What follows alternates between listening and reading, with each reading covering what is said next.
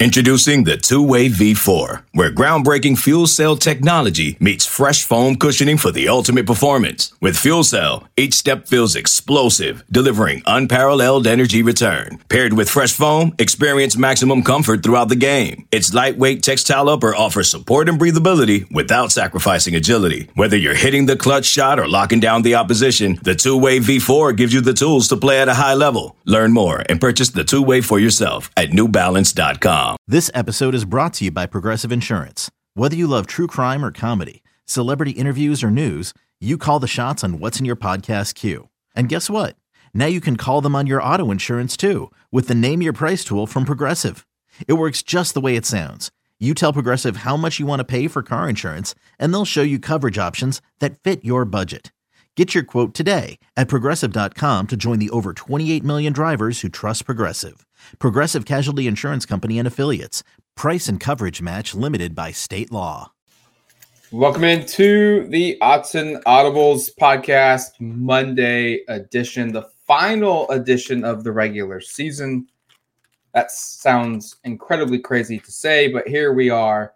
Uh, Matt Prehm, Eric Skopil, Jared Mack on this Monday show and we're coming off a long, long weekend where Oregon late into the night Saturday pulled off a big win against Utah, and there's going to be a lot of discussion today in the mailbag from what happened Saturday night. Yeah, I think this is going to be a fun one. We've got a lot of a variety of questions here. Some reviewing Saturday stuff, some looking ahead, some kind of big picture questions. But we're going to start with a question from at Program Guy. What adjust what adjustments play calling personnel will need to be made if Nix is still immobile next week, understanding that Oregon State will have a full week to prepare for what they saw from Oregon this past Saturday? I thought this was a really good question um, because I think one of the things that Oregon's played to Oregon's advantage, if you want to call it an advantage, was the uncertainty all week about what was going to happen with uh, what the quarterback situation would be, what he'd be able to do. In fact, the three of us, even having watched a little bit of practice, didn't have a super clear picture of kind of what Bo's availability may or may not be, and again, what he'd be able to do as a runner. Well, that's all on film now. Dan and Bo both have even said on record we weren't going to run him much. Like that's our, that's already information that is very much readily available for Oregon State when they're game planning for this.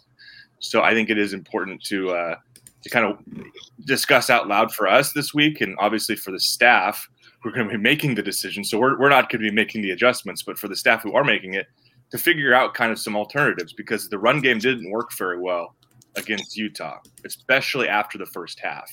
Um, I don't have the figures in front of me, but I think they had about 55 yards rushing for the game. I want to say most of those were in the first half, like a, a pretty a pretty heavy majority. And Nix didn't run until you, you got that information, Jared. I sure do. Oregon had three total rushing yards in the second half, 56 in the first. Yeah, I was gonna say it felt like it was that feels like about where I was gonna guess if I was forced to. So Utah adjusted. Oregon State will certainly adjust, and it was only until the very final play when Bo kept it, dove forward to pick up that final first down that he even really had an option, I think, to keep the football. So, and they and they said after the game that was like almost kind of like a, a Herculean effort on his part to actually take part of that. So, I think this is a a, a really I don't have necessarily all the answers here. Um, I would say maybe uh, more Wildcat that seemed to work. Uh, more more bring yes. Ty, more more Ty Thompson in to uh, to hand the ball off on reverses that seemed to go really well. I would say let's do more of those things. Um, obviously, joking, and, but I, I, think that speaks to some of the difficulty of th- those are kind of some of the wrinkles. Not to be defeatist at all and say Oregon can't figure this out because I trust Kenny Dillingham to be able to figure out some some interesting options here, but the kind of creative wrinkles we saw last week didn't really work, right? I mean, the, the, the Wildcat got stood up both times, and the Ty Thompson play was a debacle. We're going to be, we're going to go more in depth on that later in the show because we have a question about it. But um, you know, th- this is now a matter of you're, you're really dealt a tough hand here, and the opponent knows exactly what you've got. They almost know your whole cards, which Utah didn't.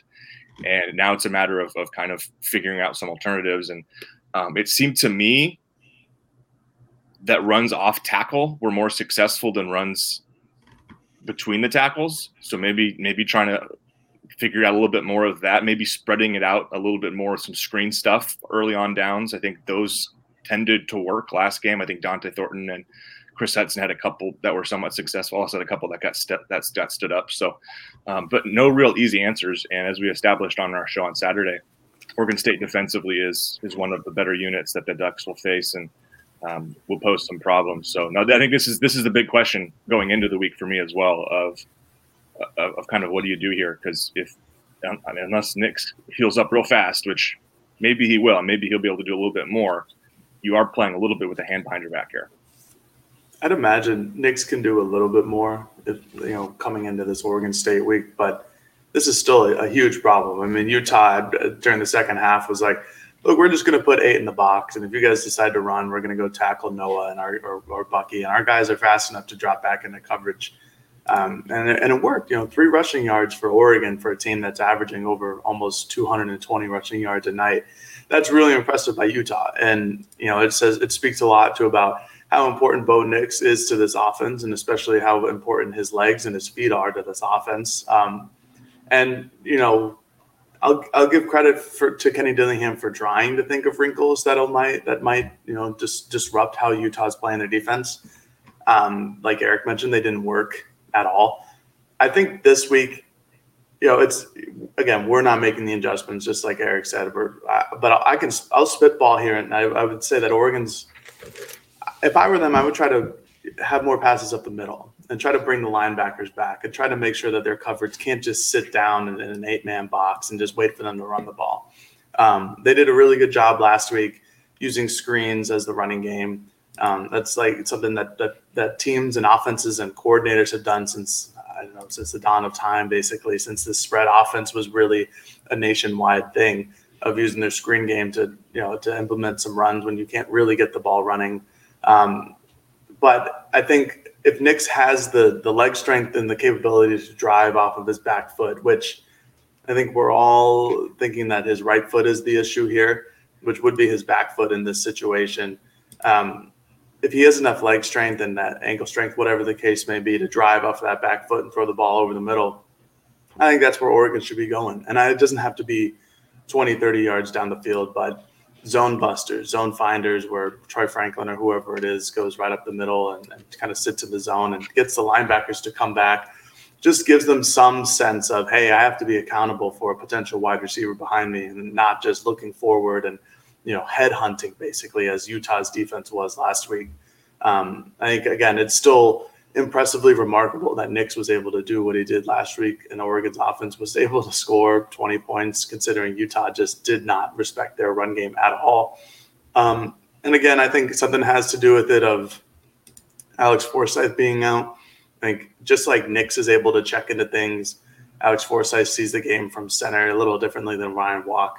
Um, so I think that might have helped Oregon's run game. I don't think it would have done much, but it might have done something. So that's another uh, adjustment, like adjustment, quote unquote, that Oregon could look to against Oregon State.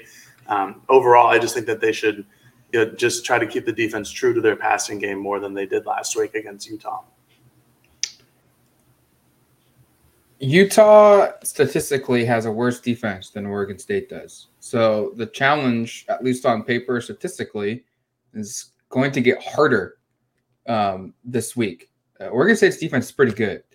Um, now, I don't think they have the players that Utah has, so their scheme is doing some stuff that that makes up for it. Um, but I I anticipate we're going to see a lot of five wide type stuff with Bo, and and it's it's kind of one of those. Well, why are you going five wide when you don't have a mobile quarterback? And it's because that's your only real counter to forcing your opponent to adapt to what you're doing. Because if Oregon State or if Utah had gone eight guys in the box when Oregon went five wide, Nix is, is good enough to quickly get the ball out to a wide open receiver and get nine, 12 yards. defense just can't afford to do that.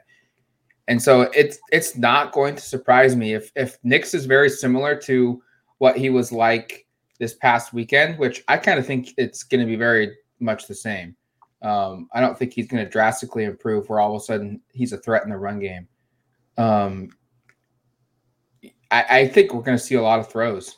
And I'd also be curious to know when the game plan was put in for Bo Nix last week against Utah? When did they definitively know what he could do, when he could for sure play, and how much? Because a game plan with Ty Thompson and a game plan with Bo Nix, limited in mobility, are two entirely different things, in my opinion. Um, so maybe that opens up the playbook a little bit more, knowing, hey, he can play. This is what we can do. We can scheme a little bit more here and there for Oregon State. But for maybe for Utah, it was just a very last minute install of of just known plays that they could do out of out of empty backfield.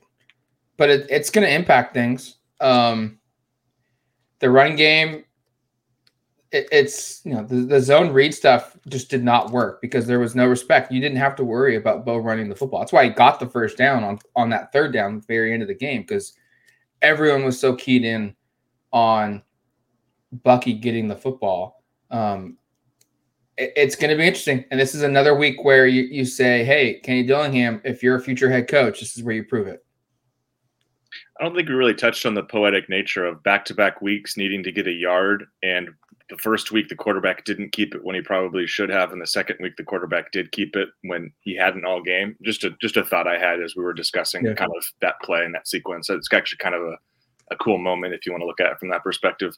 Yeah, I don't think any real easy answers this week. This is going to be really interesting to see how this game on Saturday goes. I think getting past Utah um, checks a lot of boxes. Oregon State's going to be a really stiff competition this week, and, and we'll see what we learn and what we're able to share from an injury perspective about what how Bo looks as the week goes. I, I don't know if we'll have similar restrictions to last week or not, um, but we'll have an idea on that um, following Tuesday's practice. Okay, uh, next one from at Ota Poppin. Dan's decision to kick a field goal at the end of the half rather than go for it, as he did against UW, somewhat mirrored DeBoer's learning from the over aggression in the UW Oregon State game. How do you view Lanning's growth as a game manager throughout this year?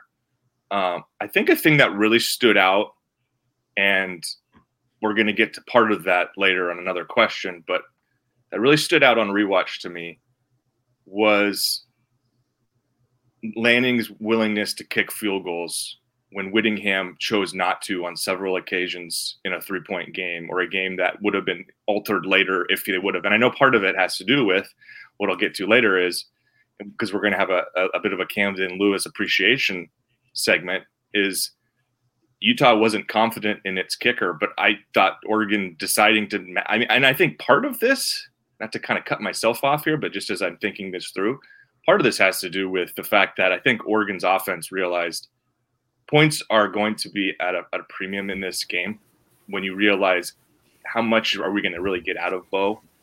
And so the the shift probably is somewhat deserving credit, right?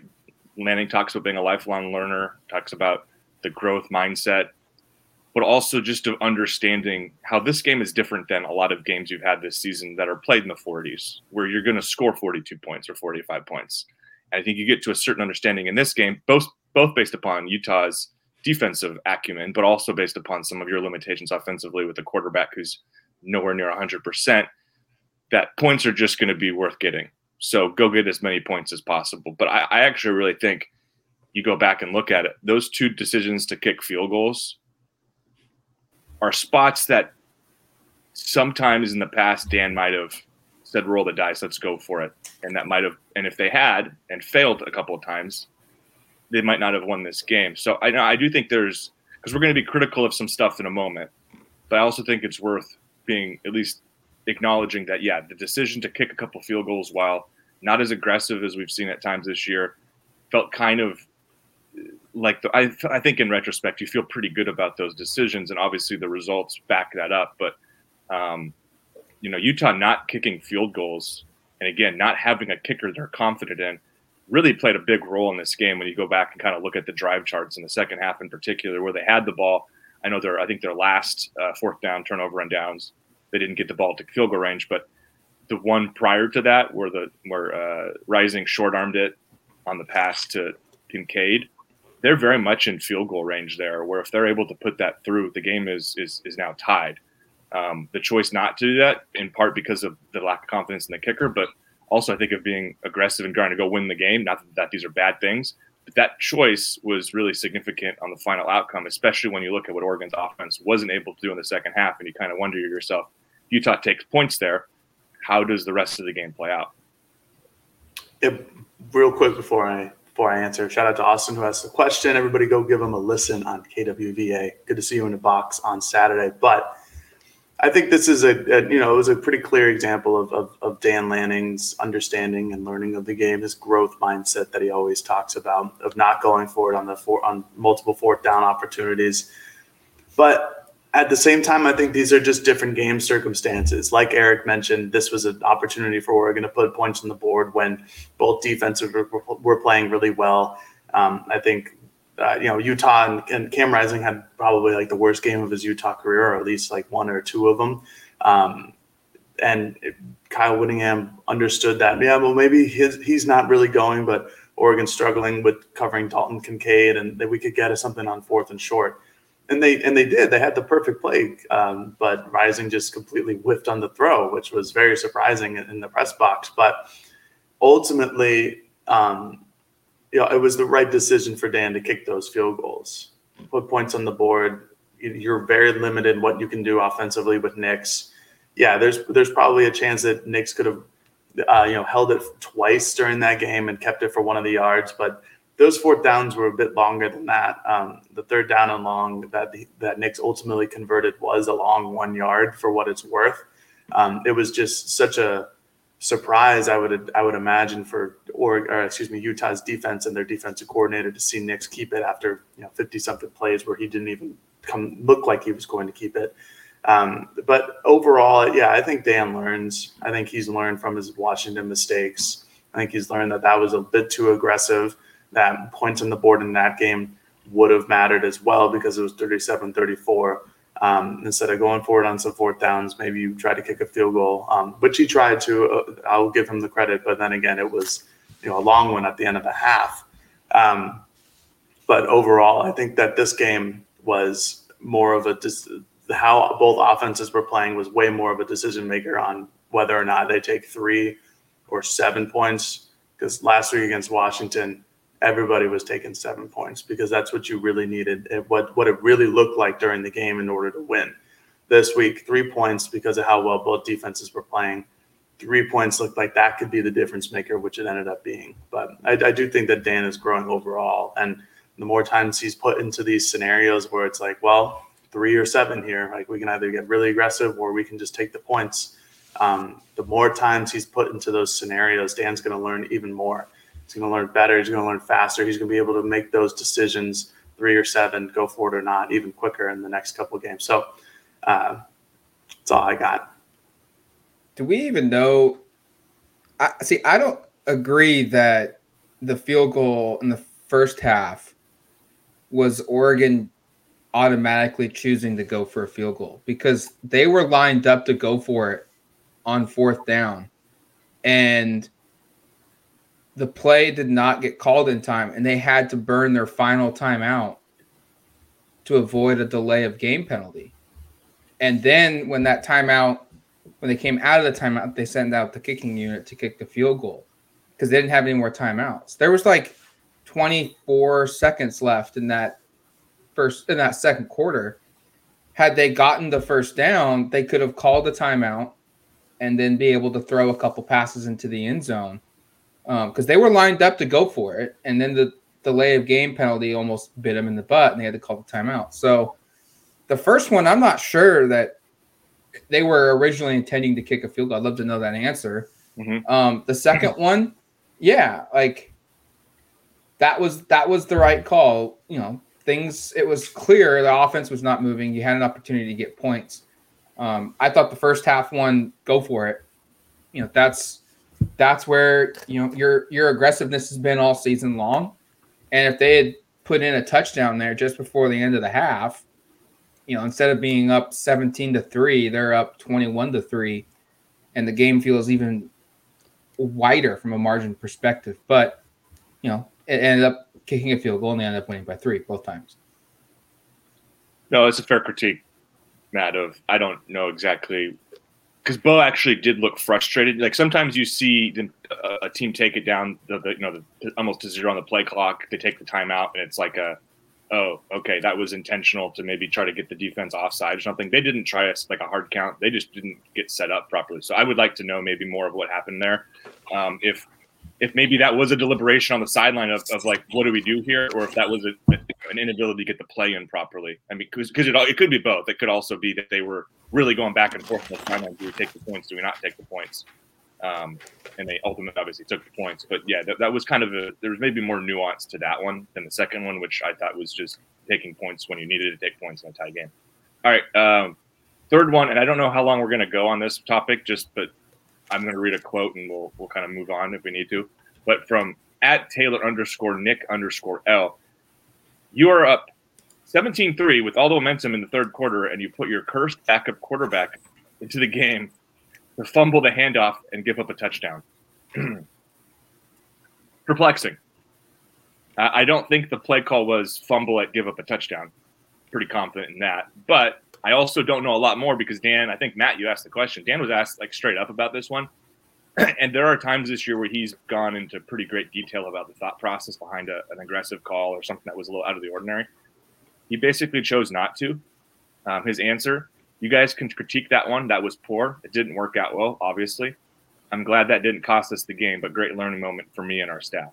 So clearly, the intent there was, I think, to do a little bit of what we talked about earlier, which was to kind of throw the defense off, throw something at them that they weren't expecting. The run game had gotten maybe a little bit, they were concerned it was going to get stagnant and try to mix it up. Um, didn't work. You put the ball, you know, I think it is weird because I, you know, I think if you look at Ty's season here, things have not gone well. So many of them have just been kind of odd circumstantial plays, though. If you go back and watch, like tipped screen passes that get caught eight yards behind the line of scrimmage, a ball that well thrown that hits off a chest pad, goes into the air, and gets intercepted. Um, uh, the weird one in BYU game where, where ultimately they end up going back to Nix because it's like a pass to Seven McGee or something that ends up going, or Bucky and ends up going like 20 yards backwards because it's not caught and it's a backwards pass. Like all of this stuff is just like these weird things. So calling Ty kind of cursed feels sort of like strangely applicable, even though I don't know if I like believe that that's a real thing. But it just feels like every time he comes on the field, like I, I, I feel like Ty has a lot of natural ability, but so, some of this stuff doesn't have anything to do with like some of it just feels like weird happenstance every single time, and it is getting to the point here where you're kind of like, okay, one one or two times maybe it's just kind of like weird weird things, but now we've got a trend of just like every time Ty's on the field, something really bad happens, and a lot of the times it doesn't. It feels like almost outside of his execution, like or it's like a it's such a subtle thing. So, and I don't know if you want to go back and watch that. I I wasn't sure who takes full responsibility on that one. It looked like both Ty and Dont'e. Like that was just not a cleanly run play, which also begs the question of why why do you have your backup in the game? I will say it sounds like he was taking first team reps all week. Obviously, they obviously they wanted to get an opportunity for him to so he had he had plenty of practice experience. Maybe they're trying to find a way to kind of maximize and take advantage of the fact that he was he was ready to go. But boy, I, I think there's that's a real head scratcher in general in terms of why why do that when you, as Nick says here, you do have all the momentum. They just forced a Utah punt, could have had a chance to go down there and, and add to the lead. Instead, the opposite takes place. Yeah, I mean, it was it was boneheaded. I don't I don't think anybody's going to understand why, and Dan's not going to tell us why. And maybe that's like an indirect, like Kenny said, we're going to do this. I didn't agree with it. We did it, and then that's what the result was. Um, but yeah, I mean, I've, I've rewatched it a couple times. It seems like there's it's just mistakes by both uh, Ty and Dont'e. Um, Ty looks like he was too close to do a pitch. It was better just as a handoff. Um, you know, Dont'e didn't keep his eyes on the ball because he was looking at the Utah defensive back who was, you know, five yards in front of him, waiting for him to run to his direction so he could blow up the play. Um, it just wasn't going to work no matter what, even if that was really well executed. Uh, Utah just didn't seem fooled. Um, just rewatching it, there's again that defensive back was just sitting there waiting to eat lunch, and that was Dont'e Thornton. Um, again, yeah, just a just a boneheaded thing. I don't really have any more else to say about it, just because it was very, you know, it was consequential at the time, but ended up being inconsequential. I just don't think we'll be seeing that play again with with Ty Thompson, Dont'e Thornton anytime soon. This wasn't a bad play by Ty Thompson. This was a bad coaching decision by the staff. And Dan said it, it's up to us to critique it. It was stupid. It was dumb. Like, don't do that. You had all the momentum in the world, and you put a, you know, you change so many variables. You have a different center that you normally have in the game in Ryan Walk at center. You have your backup quarterback and Ty Thompson in the game, and you have a receiver who's already fumbled once in this game. Um, and you're throwing him, you're getting him the football. Um, just it, it, it doesn't line up. This is just when you're being ultra aggressive for no real reason. And it was clear Bo wasn't hurt or dealing with anything. It was just, hey, let's put Ty Thompson in there. It didn't make any sense. And hopefully we don't ever see that ever again. Those are the growth sport, you know, spurts that we have to see with a young coaching staff. And unfortunately, you see them sometimes in some very crazy high pressure situations that aren't good. Uh, that's all I have to say on that one. Let's go to a break. Um, and when we come back, we'll continue the second half of this mailbag edition of the Autzen Audibles podcast.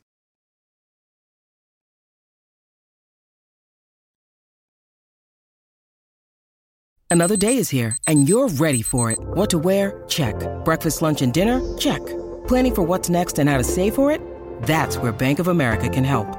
For your financial to-dos, Bank of America has experts ready to help get you closer to your goals. Get started at one of our local financial centers or 24-7 in our mobile banking app. Find a location near you at bankofamerica.com slash talk to us. What would you like the power to do? Mobile banking requires downloading the app and is only available for select devices. Message and data rates may apply. Bank of America and a member FDIC. When you need mealtime inspiration, it's worth shopping Kroger, where you'll find over 30,000 mouthwatering choices that excite your inner foodie. And no matter what tasty choice you make, you'll enjoy our everyday low prices, plus extra ways to save, like digital coupons worth over $600 each week. You can also save up to $1 off per gallon at the pump with fuel points. More savings and more inspiring flavors make shopping Kroger worth it every time. Kroger, fresh for everyone. Fuel restrictions apply. All right, welcome back to the Autzen Audibles podcast. Uh, three questions in, a couple more to go to wrap this one up. Yeah, this this one's going to be kind of a carryover from what we talked about earlier with our second question, but from at Global Lens, why do we take Camden Lewis for granted? Hashtag Autzen Audibles. And I, I realized having listened to our podcast on Saturday reacting to the game, we didn't talk about Camden at all. Not that he deserved like a full segment like a Dont'e Thornton, but as we established earlier, the decision to kick field goals when Utah didn't ended up being significant. And I think that goes back to the fact that Utah's kicker had missed his first kick, his second kick. Gosh, that's like about as close of a make as you're going to see. Like it just slid through the goalposts. And so Utah's Kyle Whittingham, who again, as as I think I, that was really notable. Lanning said, "I have more respect than Whittingham than any other coach in this conference." Like that was that stood out to me as a as a post game. That's not a thing you have to say. Obviously, you're going to be complimentary of your opponent, but that's opening up all the other coaches of the conference to go. Oh, uh, what about me? Yeah, well, come on. What about me, buddy?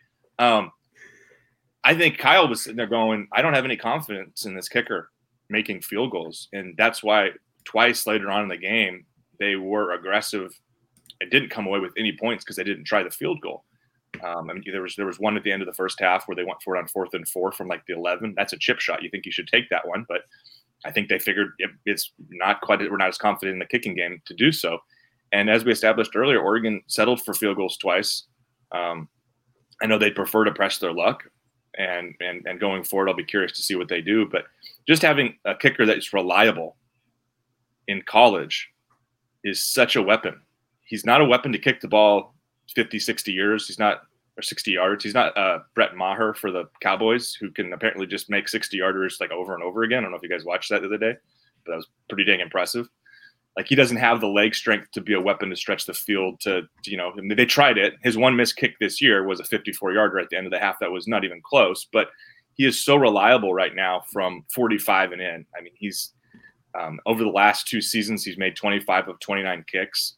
Uh, one of the misses was a blocked kick last year um, against Utah. Uh, the other miss is a 54 yarder right at the end of the half that he described as kind of the equivalent of a kicking hail mary. You know, it's just kind of you're just we're we're going to take it. The clock's going to run out. We'll try it. Like this is probably outside of my range, maybe in this circumstance, but we'll give it a go. So, you know, he's been basically close to automatic, and I think we take him for granted because that was not the case early on in his career. He was the opposite. He was 10 of 18 to start his career on field goal attempts. He missed some pretty pretty easy ones too, and it never looked pretty. I, I just think he's taken such a big step. He was the Pac-12 second team kicker last year. I think he'll be first or second this year. Um, you know, he's one of the more accurate kickers in the country. He hasn't missed a PAT. I think he's 56 for 56. Um, but I think, you know, I think a lot of credit is deserving to go his direction because it's a great. First off, it's a great storyline of him turning his career around where it was really ugly. He got benched. Remember, remember when remember when we had the cattle monster was like this big storyline during the during the COVID season. Well, now Camden's the kicker and the cattle monster is off at Colorado State as the backup. Like he's not even the, the starting kicker. So you just kind of look at the way those players' careers have gone. It's it's bizarre because in 2020, I think everybody felt like Lewis should be the one to go somewhere else and Katleman should be the one to stick. But Morgan Finn should be happy because he's been extremely reliable. And the fact that he went out and hit both field goals, not saying they were difficult field goals, ultimately played a big factor in the result of this game. Because if he misses those or if the staff doesn't feel confident in sending him out there, who knows what happens? Because we saw on the other end what happens when you aren't confident in your kicker. Yeah, I, I mean, I think the over overarching theme of this is just how how much Camden has persevered and just to go through his ups and downs of 2019 and then the COVID season, especially those ups and downs, to come out ahead and be a second team all conference kicker last season and then be nearly perfect this year, other than his, his Hail Mary attempt. Uh, you know, it's that was a concern, I guess, coming into the season was can Camden replicate the 2021 season? Um, he's done that and more. Uh, I, I mean, I think taking kickers or, or, potentially punters for granted. I think it's just because they're they're special teams guys. Like they have one job on the field, and that's to if you're a kicker is like either to kick it through the end zone or make a field goal, and for a punter is to you know hopefully get it inside the ten or the fifteen. Um, so I think that's why a lot of people take that for granted. Um, you know, maybe I should ask a, a, Baltimore Raven fan with Justin Tucker. Um, I don't, I, I don't know, but but what Camden has been able to do this season and provide that kicking option for Oregon is just tremendous. It gives Dan Lanning that option, like Eric was going through, like we were all going through. It gives him that option to be conservative on the fourth down and just take the points because you know more often than not that kick's going through the uprights and you're coming away with three points. And like Eric mentioned, you know, Kyle Whittingham didn't have that opportunity. Or well, he did, but he wasn't confident in that opportunity because maybe more often than not, the kick is not going through the upright. So what Cam's been able to do really helps this team, really helps this offense. He's always been in good spirits. Um, he's a pleasure to talk to whenever we get the chance. Uh, you know, it, I'm, kind of, I'm just kind of happy for him for his ability to go through those ups and downs the last couple of years and come out on the other side and do really well. So I, I don't know. I think oh, to basically just to answer the question, I think people take you know Camden for granted because he's a kicker the special teams guy. The special teams players are people too. He's 25 for 29 in the last two seasons. He missed three last year. He went 13 of 16. He's missed one, like Eric said. He's second in the conference in field goal percentage, um, and it's only because the Stanford kicker hasn't missed. And Stanford's kicker is not going to be the all conference kicker. I can tell you that right now, or he shouldn't be at least. Um, Lewis is, I mean, I, I think it sums it up perfectly where I was rewatching the game yesterday and he came trotting out to kick a kick, and the announcer says he's, you know, Mr. Reliable. Oregon has the, the kicker that's reliable. You always can count on him making the kick. And you couldn't say that in 2020. And I think that's just a sign of his perseverance of getting through some tough mental things that he's talked about, uh, some in on field type stuff that he's had to get through. And I I hope he comes back. He's got one more year if he wants it. He was not honored at senior day. Um, he's listed as a junior. Maybe he decides to come back and we get a third year of Camden Lewis and we get uh, kind of an encore tour for his career. I get the sense he's going to. Um, he didn't say it directly, but he did say after the game it was cool that Karsten's last snap at Autzen was a field goal that ended up being, uh, and he was clear that wasn't a game-winning field goal in his mind, even though it was a, it ended up, you know, resulting in the final margin. But it came with 11 minutes to go in the fourth quarter, and a, a ton of stuff had to happen after. But I thought I, I thought he kind of tipped his hand. I didn't ask it outright if he was going to come back, but he tipped his hand to me a little bit of being like, "That was great." Karsten's last snap at Autzen was was one that resulted in a big win over Utah um, on Senior Day. So that kind of to me indicated he'll, he'll be back. But I guess we'll have to, to to sweat it out and see what happens with with Camden. I got one more thing. Um, just popped into my brain. You know, Dan and Dan and company when they came in, they brought in like a million kickers they brought in guys who had field goal experience and, and Boyle and uh, I think Boyle. I don't think actually had field goal experience. Bales had field goal experience. You know these like they brought in competition for Camden to either take out the kickoff or to take the field goal, and you know he won the field goal job. Andrew Boyle eventually won the kickoff competition. So again, that's another credit to him of, of persevering and sticking it to him. Like, yeah, I'm, I was here before you. Like I'm going to battle with you guys, you know, but he maintains great relationships with all the special teams players. Um, you know, just again, another credit to him.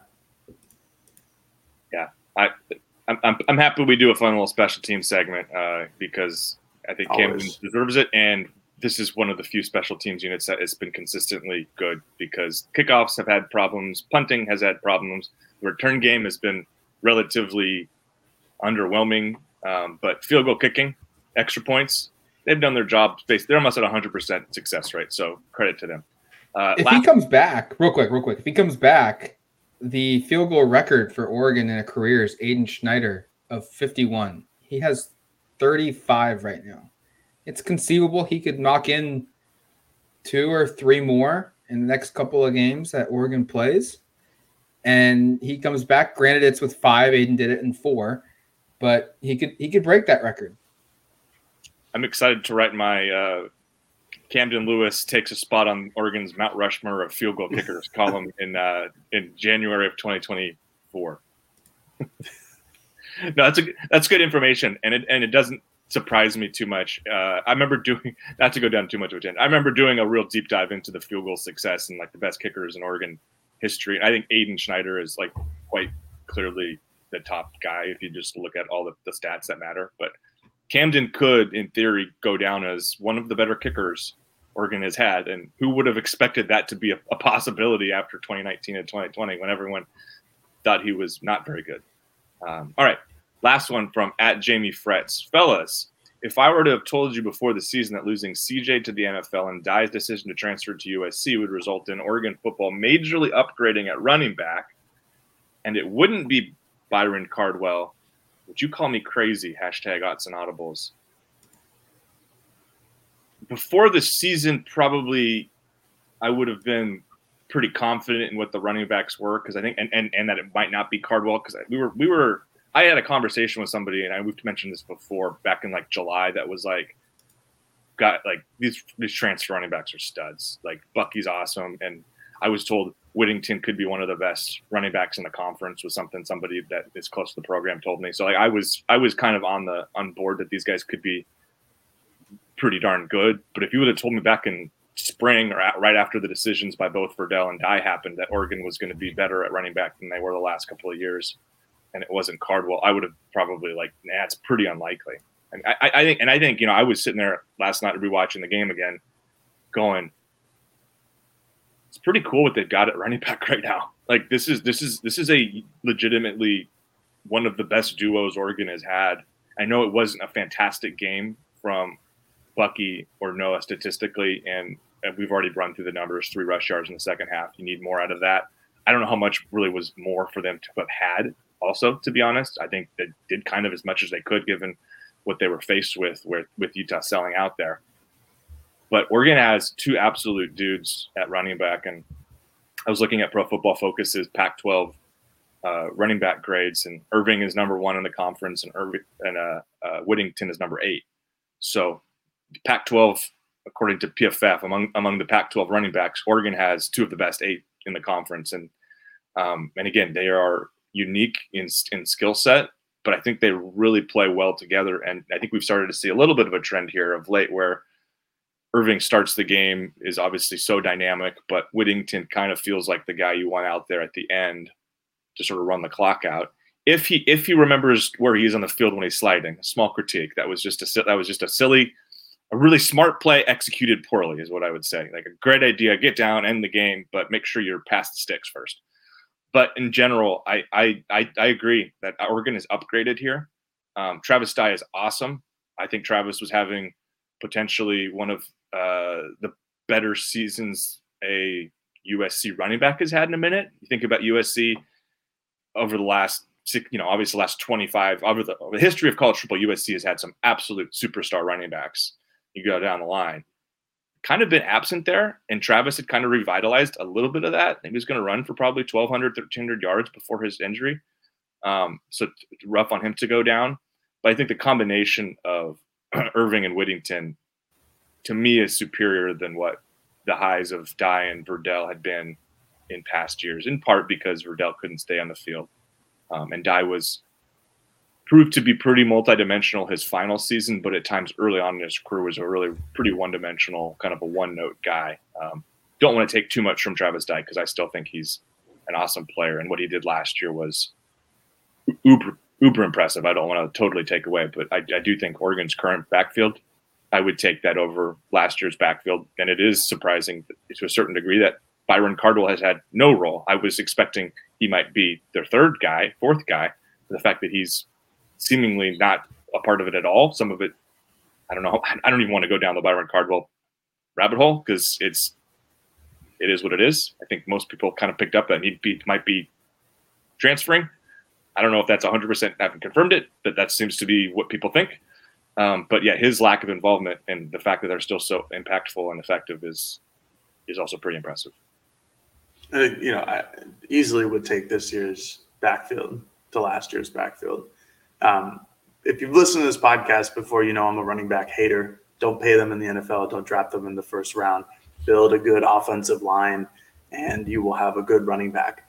Um, regardless, Jamie, to answer your question, yes, I would have called you crazy. Mostly because it wouldn't have been without Byron Cardwell. I was a huge Byron Cardwell guy. I still am. I still think he's really talented. I won't go down the rabbit hole either.